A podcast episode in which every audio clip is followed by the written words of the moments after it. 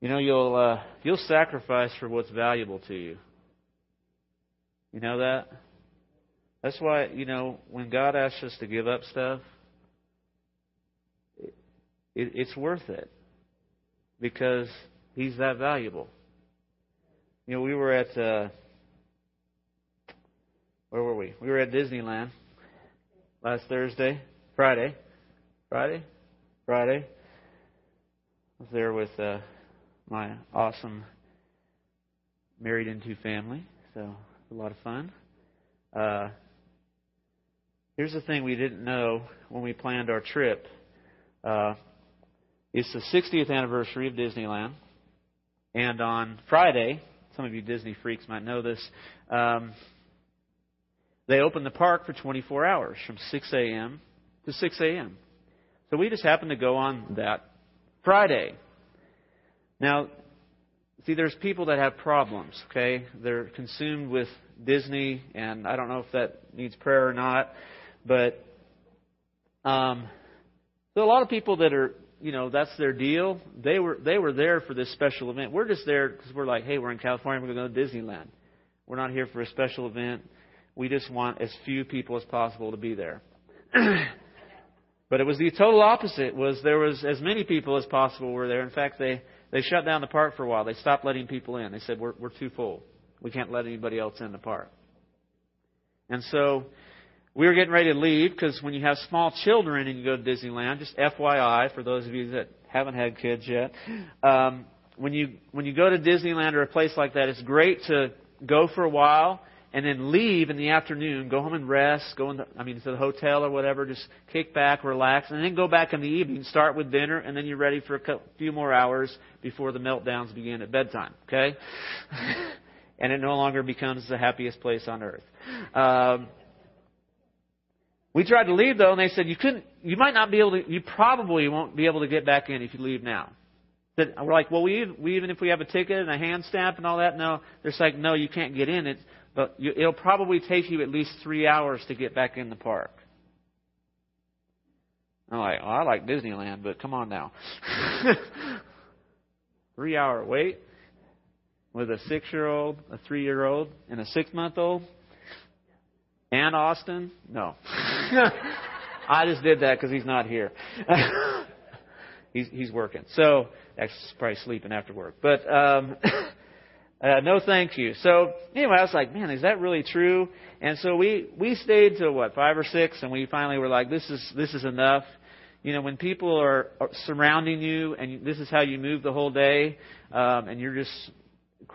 that's as crowded as I've ever seen Disneyland. Look, I grew up in California. I've been to Disneyland so many times, it's not even that cool to me. Okay? It's not that fun. It's like, oh, Star Tours, big whoop. You know, Space Mountain, you know, come on now. Now, Captain EO, when they used to have that was awesome. But I'd never seen it like this. And we left the park, and we go to the shopping area called Downtown Disney, and there's a line. There's a line of people to get back in the park, just to go through security. And that line went all the way through Downtown Disney, which you can imagine how many stores and shops and restaurants are there. You walk for a long, long, long, long, long time. The line was at the end. That's just to get in through security. So those people were going to wait 2-3 hours so they could be there that night for the new show, and they could stay up all night and wait in line at Disneyland and ride a couple rides, I guess. So, but here's the deal. If something's valuable to you, you'll sacrifice for it. Those people thought that was valuable enough. We did not. It was not valuable enough to us to wait and say, I'm going to come back. You know, it was my anniversary. That was my anniversary. My mother-in-law said, hey, I'll watch your kids. You can go back. That was before we got to the park. She said that. But even if she had taken up and said, sure, go ahead. You know, we'll stay in your room while the kids sleep and I can go back. I'm not going back. I'm not going back to get back into Disneyland and wait 3 hours to see some fireworks or something. I don't know. But if it's valuable to you, you'll sacrifice. People do that. When, you know, there was people sleeping out. There was people asleep in the middle of Disneyland so they could have a spot for the parade at night. They were asleep all day. I mean, it looked like a homeless shelter. It looked like like Skid Row. People were on blankets laying all over Disneyland. You're walking down the street. Have you ever been there like that? Okay. Yes, I know it's hard to find a spot. Other people are, they're just asleep, sleeping on the hard concrete. They got a blanket. That's it. You're like going, it can't be that good, can it? I was like, hey, anyway, maybe it is that good. We didn't see the show. So the point is, if it's valuable, you'll sacrifice for it. And so when God asks us to surrender something, it's a test. How valuable is He in my life? He says, hey, I want you to stop. You know, that you can't do that anymore. It might not even be something bad. Sometimes God tells you to give up something good just to test your surrender. Just say, hey, do I have your heart? Am I still number one? And if He's that valuable to you, then you'll sacrifice. You'll wait in line 3 hours. You'll do whatever it takes to get to that place that He's asking you to get. So anyway, that's just, I just encourage you, as you walk with the Lord, let's make sure He's number one. Let's make sure He's number one. Well, open your Bibles to Romans chapter 4. I've got just a couple of thoughts here, and really I'll share a little bit. My wife, that was a great message she preached earlier that was somebody else's message. Sometimes the best sermons you preach are the ones you steal from someone else. Amen? So if it's good, go ahead and share it again. If you share it 3 or 4 times, I've had somebody say at some point it becomes your own. You can just say, I've always said, because you've said it so many times. So Romans 4, we were at, for those of you that weren't here earlier, didn't catch my wife, we were at Foursquare Convention this past week after Disneyland. And there wasn't as long of lines to get into the convention, but it was very packed out, about 4,000 or 5,000 people. In the Anaheim Convention Center, pastors and leaders from all over the world. I think there's about 49 or 83. Those two numbers are in my head of nations that were represented from Foursquare all around the world. There's leaders. I think it was 49 national leaders were there. So in other words, 49 leaders of countries. Basically, the president of the Foursquare Church in that country were here for this convention. So it's an awesome time. You can imagine the worship is amazing, just worshiping with people from all over the world. There's nothing like being in a huge place to just worship with all kinds of different people. It's just so fun. But as she said earlier, there's a real focus on this convention about being sent. They were very intentional with the speakers and the people they presented to us. I was really challenged, that we are sent. We are all sent. We are all sent. If you're a believer in Jesus, He sent you. And then if you're not a believer in Jesus yet, He wants to get you to be a believer, then He's going to send you to somebody, someone, some family, some person. We're sent. He commanded us to go, but He says, look, I'm sending you. I mean, Jesus believes in you so much that He left. That's how much He believes in us. Jesus says, I believe in you as a church so much, the people of God, I'm going to believe in you so much that I'm leaving. I'm going to heaven, and I'll send you the Holy Spirit. He's going to give you everything you need. He's going to fill you. He's going to direct you. He's going to guide you. But I'm leaving. It's now, I'm passing the baton to you. And so, just in your world, remember, you're sent. God has sent you where you are. He sent you to the people that you are living next to. You don't just live in your neighborhood by accident. You don't just work at your job by mistake. God has sent you there. You are a missionary. You are on an assignment. And man, what if we went into work we were on an assignment, not like dragging ourselves in, like, hey, what's God going to do today? I'm sent by God. Don't just show up so you don't get fired. That's good too. Don't get fired. That's a good message too. Okay, don't get fired, but you're sent by God. God says, "Hey, you're the one that I want around these people." If He didn't want you there, He'd go ahead and tell your boss to fire you, especially if they hear God.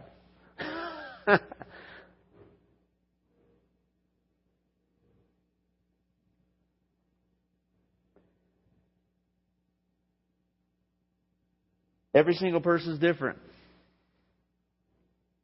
That's why you all are so different. And my wife said, hey, the one thing we were challenged with, and it just catches you, find somebody you love and start with the person that creeps you out the most. I know some of you are thinking, that's why I love you, Pastor. That's why I'm at this church. But start with some.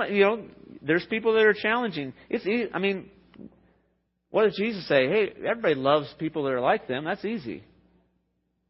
I mean, everybody does that. That's not supernatural. That doesn't show anything amazing. But hey, to love somebody that's different than you, to love somebody that you kind of makes you uncomfortable, to love somebody that gets you out of your comfort zone, that's a challenge. And so I have received that challenge and I pass it on to you because I don't want to bear that burden alone. That weight needs to be shared. So, we're sent to love. Man, love, love, love.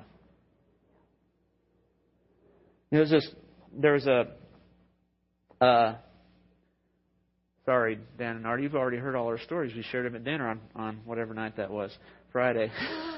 There's a guy that was a surfer. He got saved at some point in his life. Still looks like a surfer.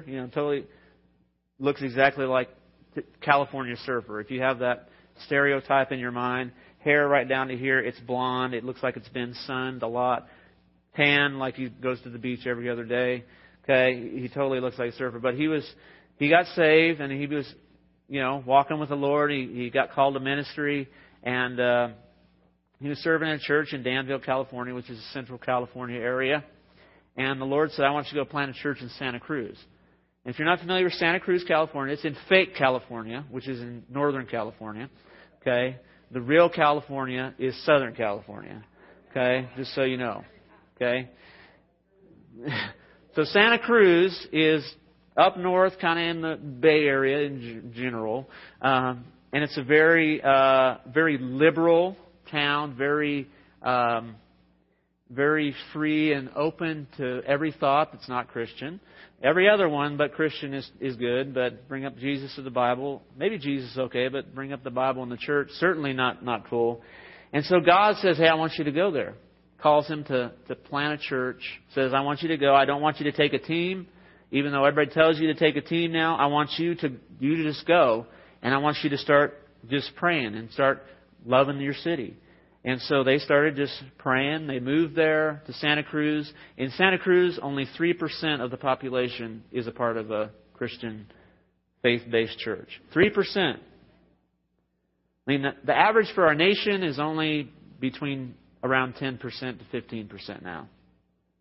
That's in our nation. Midland, we're in the Bible Belt. People still go to church some, so maybe we're at 20. We're about at 20. 80% of the people in Midland do not attend a church at least once a month. Once a month counts as regular, right? We'll just say once a month, okay? It's regularly. That's mind-boggling, isn't it? There's a lot of people in need. There's some people that have wandered away. They're believers, and they've just wandered off for one reason or another. They might have been hurt. They might have just lost relationships. They might have just had something happen in their life. They might have, had a life situation that took them out of relationship. They never got back. I don't know. Some of them are those type of people, but a lot of them are people who just don't know God. They've heard about Him. They may have grown up and went to church, but they don't really know Jesus. They've never had an encounter with God that changes their life. I mean, when you know Him, and that's it. It's like you can't convince me not to follow Jesus because I've met Him. That's what we want for everybody. It's not that they just go to church, not that they even just read their Bible, but they know Jesus, and they're like, you can't talk me out of it. I've experienced something that changed my life. That's what it means to be saved. It's like everything's different now. So they went to this community that was very unchurched, very liberal, very, kind of anti-establishment type place. So kind of a little suspicious of anybody in authority or anything like that. It's going to tell you, don't tell me what to do. We're just hanging out at the beach, having a good time in Santa Cruz, right? And so he goes there and they start praying. They start loving people. They gather. They weren't supposed to take a team because God sent him people. He sent him about 20 people, and they started praying in their living room. Lord, how do you want us to reach our community? How do you want us to love people? And so they felt like the Lord said, hey, start serving pancakes down at the beach. Because everybody's at the beach on Sunday. You know, they ain't going to church. They're at the beach. You got to go where they are sometimes. So they start serving pancakes at the beach. They're meeting people. They're loving people. They run into this skate park. And the skate park says, hey, there's nothing for kids. So they start a skateboarding, for those of you that don't know what that means. So they start skating with kids and teaching kids to skate, teaching them all this stuff. But they're also teaching them the Bible. They're teaching them about Jesus. Their kids begin to get saved. This huge thing. There's nothing for kids to do in Santa Cruz. There's a ton for adults, a ton of partying options, a ton of beach options that are not for kids type things. But there's not a lot for children and young people. And so they just kind of get involved in all kinds of stuff they don't need to be into because they have nothing else to do. And so they open up this skate park, and it became Skate Church.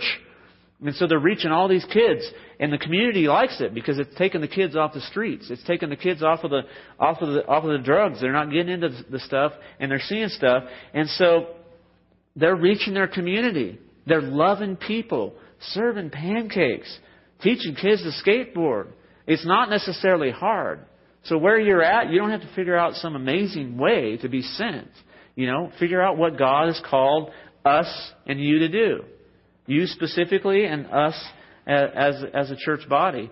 And so it's amazing to see just the faithfulness of God. And they had a building given to them by another church. When the skate park itself closed down due to some issue. I don't know if it's a money issue. But so what did they do? They prayed. They all got down on their knees that next week, said, God, we need a place. We need a place. That week, another pastor calls them and says, we want to give you our building. We just want to give you our building. And, they built a skate park in that building. So now they are the only indoor skate park in Santa Cruz is Skate Church. Skate Church on Sunday. Throughout the week, they're reaching out to people. Isn't that pretty cool? It's awesome to just hear stories. Look, hey, that may not work in Midland. The culture is different. We're definitely not like Santa Cruz. Nothing like Santa Cruz. Okay? And so, we don't need to be like Santa Cruz. We need to say, Jesus, Holy Spirit, how are you saying to touch our community? Because it's going to be different. And so, but it's still done with love. It's got to be done with love. And we were challenged to love. We were challenged to love the least of these. That scripture that says, if you've done it to the least of these, Jesus says, you've done it unto me. Imagine if I went around, that's Matthew 25, if you need to look it up in your Bible. Imagine if I went around encountering people and I said, that's Jesus. How am I going to treat him? That would change it a lot. There's one of the speakers. I love these stories because it scares the out of pastors. He says, I preached it. I don't even remember which speaker it was, but he preached at a conference, or a church. No, he's at a church visiting. It's a large church. He preached at the church, and it was a great time or whatever. He's getting back on the airplane and trying to get to the airport, and there was all kinds of problems with the transportation and this and that and blah, blah, blah. And, the taxi driver was giving him a hard time, or something it was just all wrong. And he was getting upset. But instead of saying that, he just was very kind and very, very gentle and thankful to the people that were helping him. And one of them said, he's, oh, thank you for doing this. He's like, and they said, hey, good message yesterday. Because they were there, and the people that he was about to get upset with, can you just get me to my gate and get me on the airplane? One of those people saw him preach the day before. That scares us pastors. Like, you never know who you're around. You got to just, treat everybody like Jesus. You're never going to get in trouble, right? You're also going to do things that you wouldn't normally do for them. If I see that person as Jesus, it helps me overcome the barriers of what I see on the outside, where I'm saying, okay, Lord, how am I going to love this person? So I'm being challenged. I'm with you. I'm not there. I'm just saying, Lord, I surrender. Help me get to verse 2. Help me get to step 2, God. I don't know how many steps are on this program you got me on, Lord, but I want to move on to the next step. And I want to be able to love people. And so if that's helpful to you, I pray that is helpful to you. The other thing I was really encouraged in is in the area of faith. And so I want to read scripture on faith. Romans 4, if you're there. Don't like that place. Oh, Romans 4 and verse 18. This is Abraham. It's a classic account of Abraham in Romans. Against all hope, Abraham in hope believed, and so became the father of many nations, just as it had been said to him, so shall your offspring be. Without weakening in his faith, he faced the fact that his body was as good as dead, since he was about 100 years old, and that Sarah's womb was also dead. Yet he did not waver. He did not waver through unbelief regarding the promise of God, but was strengthened in his faith and gave glory to God, being fully persuaded that God had power to do what He had promised. This is why it was credited to him as righteousness. And we need to realize sometimes we forget that we're a people of faith. We forget that we're a people of the unseen. We forget that we're a people of declaring things that weren't as though they were. One of my mentors was a main speaker at convention, and he was a mentor of mine for 6 weeks.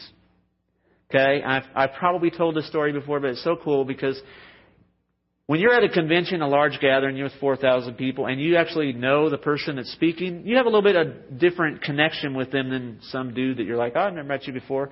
There's a little bit more of a trust built in where you're like, okay. And one of the pastors there was this guy. His name's Jerry, Jerry Dearman. And how I met Jerry was he was a youth pastor of a large youth group in the area of California where I was. And we were in Monrovia, and right across the way, a couple cities over, you know, in LA it's just city, city, city, city, city. You cross over one every couple minutes. He was in El Monte. He was at El Monte Foursquare Church. It was probably it was a main church in that area. There's 300 Foursquare churches in Southern California in a 30-mile radius. So it gives you a little bit different picture of Foursquare than out here where it's like, yeah, oh yeah, there's Lubbock, and oh yeah, we got to drive 2 hours to get to the next one. Or, well, Odessa. But so we had lost our youth pastor. He had moved on to somewhere else. I don't remember which youth pastor it was. I'm getting too old. This is like 20 plus years ago.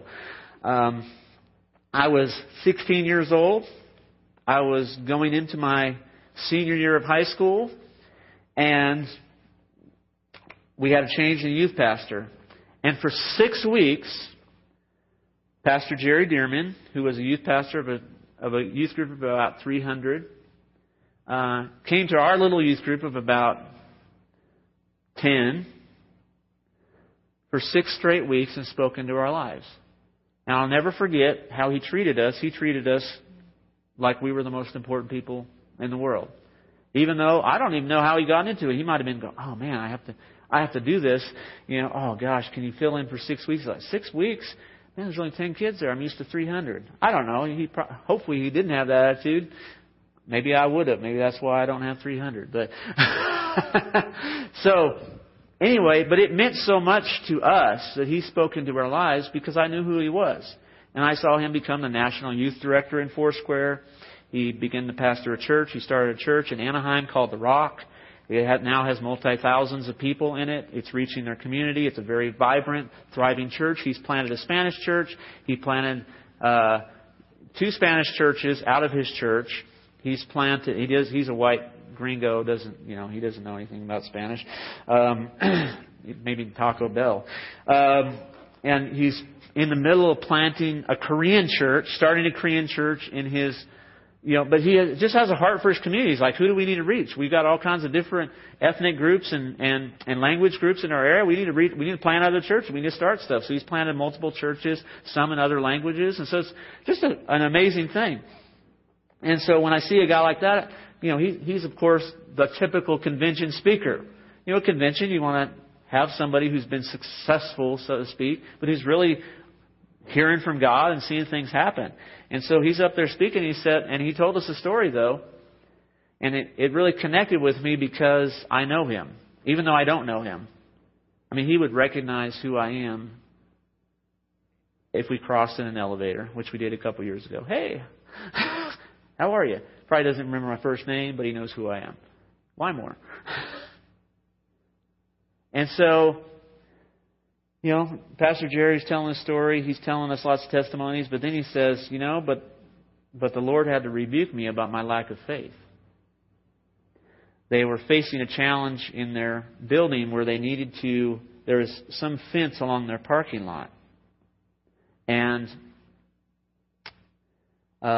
he would ask every week, hey, do we have the money for that? Let's get that taken care of. Well, no, this came up. They were doing a remodel on the other side of the building. Something else was going on. Sorry, Pastor, we're not there yet. So the next week he's asking, hey, do we have the money for that yet? No, we can't take care of that yet. Oh, do we have the money for that? This just went on and on and on. And so finally, he was in his car. He says he listens to other preachers. He says, I want to listen to 3 anointed messages a week from other pastors and preachers and ministers. He says, I want to listen to somebody who believes the promises of God, who's gonna call me, who's full of the Holy Spirit. And I was like, oh, that's a good idea too. And so as he was listening to one of these and he was stepping out of his car, he felt like the Lord says, why aren't you using your faith with that fence?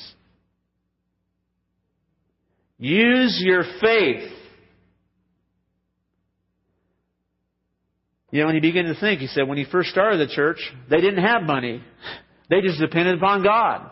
And they trusted God for everything. And now he was in a place where he himself, he's confessing this, where he's like, he's waiting for the money because he's like, well, we can't do anything until I see what's going to happen. And God says, faith happens. You do something, so you do see what happens.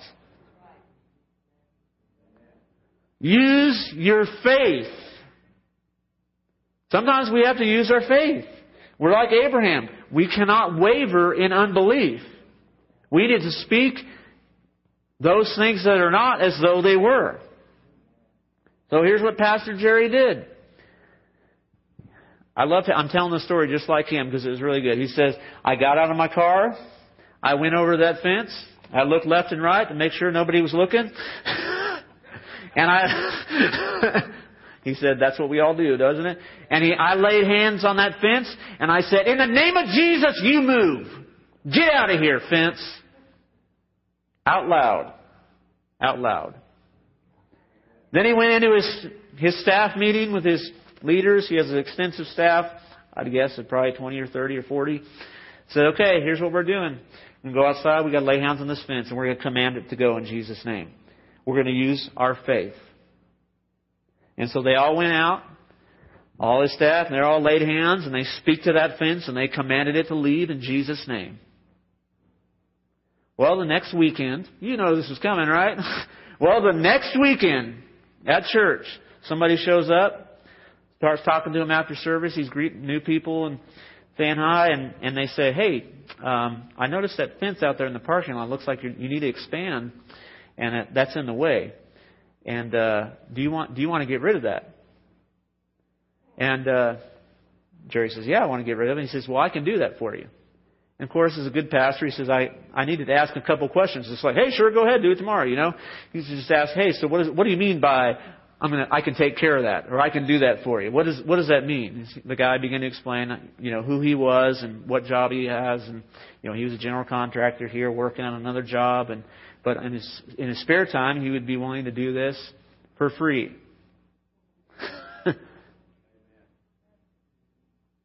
This project, he didn't tell us how much it was cost. I'd say it was multi-tens of thousands of dollars at least. So it was a significant project. And so, use your faith. Use your faith. Just like Abraham here. He did not waver through unbelief, it says. And man, was Abraham perfect? No, he made all kinds of mistakes. But he kept he was holding on to the promise of God. So you might make mistakes, you might go this way and that way, but look, you're holding on. You're holding on. And sometimes, you know, we need to hold on to the promise that God has given us. And I think there's 2 things with faith. There's 2 things with faith. We have to believe who God is. And we also have to believe who God says we are. There's you know, how do you waver? It says Abraham did not waver, but what causes you to waver? Is it fear? Is it just uncertainty? Like, man, what if it doesn't happen? The what if, you know, play the what if game. Is it distraction? Is it you're just distracted with so many other things that you're not really focused in on the things that God has for your life? You're not pressing into Him. You're not spending time in the Word of God. You're not pressing in to know God. Because if you don't do those things, you're not going to operate in faith. You're just going to wander through life. Is it because of guilt and condemnation? You're like, man, you just feel unworthy all the time. Look at all the stuff I did in my past. Look at what I've done before. You know, there's guilt and condemnation stops you, makes you waver in your faith, so you don't boldly declare the truth of God. I mean, faith looks like so many different things. I mean, think about all the descriptions, the stories of faith in the Bible. Sometimes faith looks like desperation, like the woman, you know, with the issue of blood. It was desperation. Her faith was desperation. Sometimes faith looks like authority. When Jesus calms the storm, boom, He just takes authority over that thing. What does faith look like? Sometimes faith looks like just trusting God every single day, doing something over and over again and saying, God, I'm still believing in You. I'm still believing You. I'm trusting You. Like Joseph did for 13 years. He was believing that God was going to fulfill his dream. So what causes you to waver? You know, is it your view of God or is it your view of you? Because if you're a son or daughter of the King, then guess what? You are the righteousness of God in Christ. 2 Corinthians 5, verse 21. We put that on the screen for me. This is a great scripture to use, to memorize. It says, God made Him who had no sin to be sin for us, so that in Him we might become the righteousness of God. You know, some of us need to get up in the morning and say, and start our mornings off a little bit differently. I am the righteousness of God in Christ.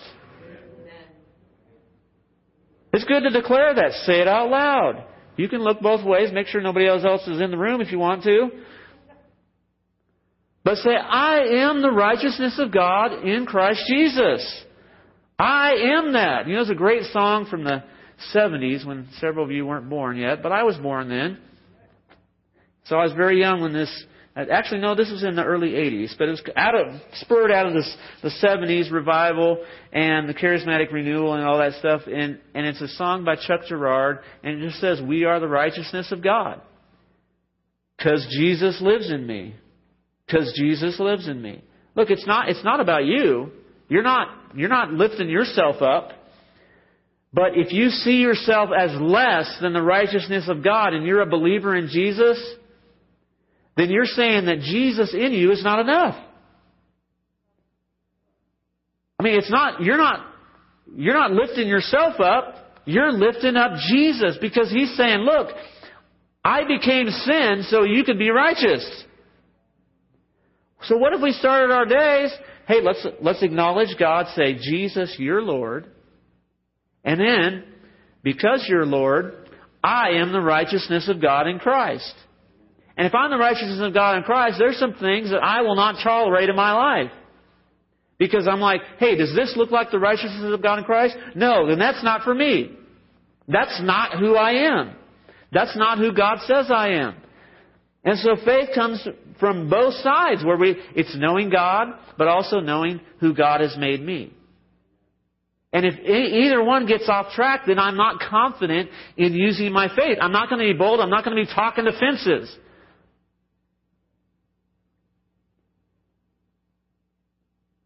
Can I be a little transparent with you? Thank you. One of the first things I did when I got back is I came in the sanctuary on Friday. And, you know, there's a lot of chairs in here that we need filled. But I felt like the Lord said, hey, you need to use your faith. So I made sure none of you were here. You weren't. And I started talking to all these chairs. I started talking to these chairs. Say, get here in the name of Jesus. There's people that need to be in these chairs. And you know what? Once we fill up these, we got more back there. We got plenty of chairs. We don't have a chair problem. Okay? Definitely not a chair problem. So, hey, join with me in believing. Is there a chair next to you that's empty? Maybe there's a whole section that's empty next to you. There's people that need to be in these chairs. And we need to use our faith. We need to sometimes say, you know, we're going to start declaring. I remember Brother J.D., one thing he always did at prayer meeting, every once in a while, he says, hey, we're going to call people in. We're just call them in from north, south, east, and west. We always had to take a second sometimes to figure out what direction. But, you know, there's something to that, because when you're doing it by faith, you're using your faith. You know, I don't see it. I don't even see how that could happen, God. You know, whatever. You know, all those different things, it doesn't matter. We're going to use our faith. Let's stand. And we're going to go eat. Lord, we just thank you for what you have done in us through our time of celebration of Jeremiah, Lord, through our time of worship, through our time of just being together, through our time in the Word, being encouraged by testimonies. Lord, we thank you for that. And so, Lord, we just ask that we would see you as you are, that you are Lord. As that song says, you are above all. And so you're the King. You're number one. And so we want to have you as that in our lives. But also, Lord, we don't want to sell what you've done in us short. We don't want to sell ourselves short. So, Lord, we choose to believe that I am the righteousness of God in Jesus Christ. And so, Lord, we want to live with that declaration. Jesus, your Lord, and I am the righteousness of God in Christ. You know what? Both statements lift you up, Lord, and we want to see you lifted up. Lord, help us use our faith. Lord, no matter what situation we're facing this week, that we would stand with confidence and with boldness and with peace and rest and with authority and speak to situations where we need to use our faith. And so right now, Lord, we come into agreement. Lord, we come into agreement that you fill these chairs. In Jesus' name, chairs be filled. Fill this building, Lord, with people who need to be here, Lord. Help us, Lord, reach out to the ones that we need to bring in. Some of them you have sent us to, Lord, and so we choose to be sent. We choose to be sent with love. Lord, fill us with your love. That song says at the end, fill me with thy love and power. Lord, we need both. We need your love. We need your power. Lord, we want to love and we want to show them that, God, you're real. It's not just talk. Jesus really exists. The Holy Spirit is really doing things today. We thank you for that, God. We thank you for encouraging our hearts, for spurring us on. And Lord, bless our food and our fellowship. Lord, thank you for the time that we can share together and just enjoy a meal. In Jesus' name, amen.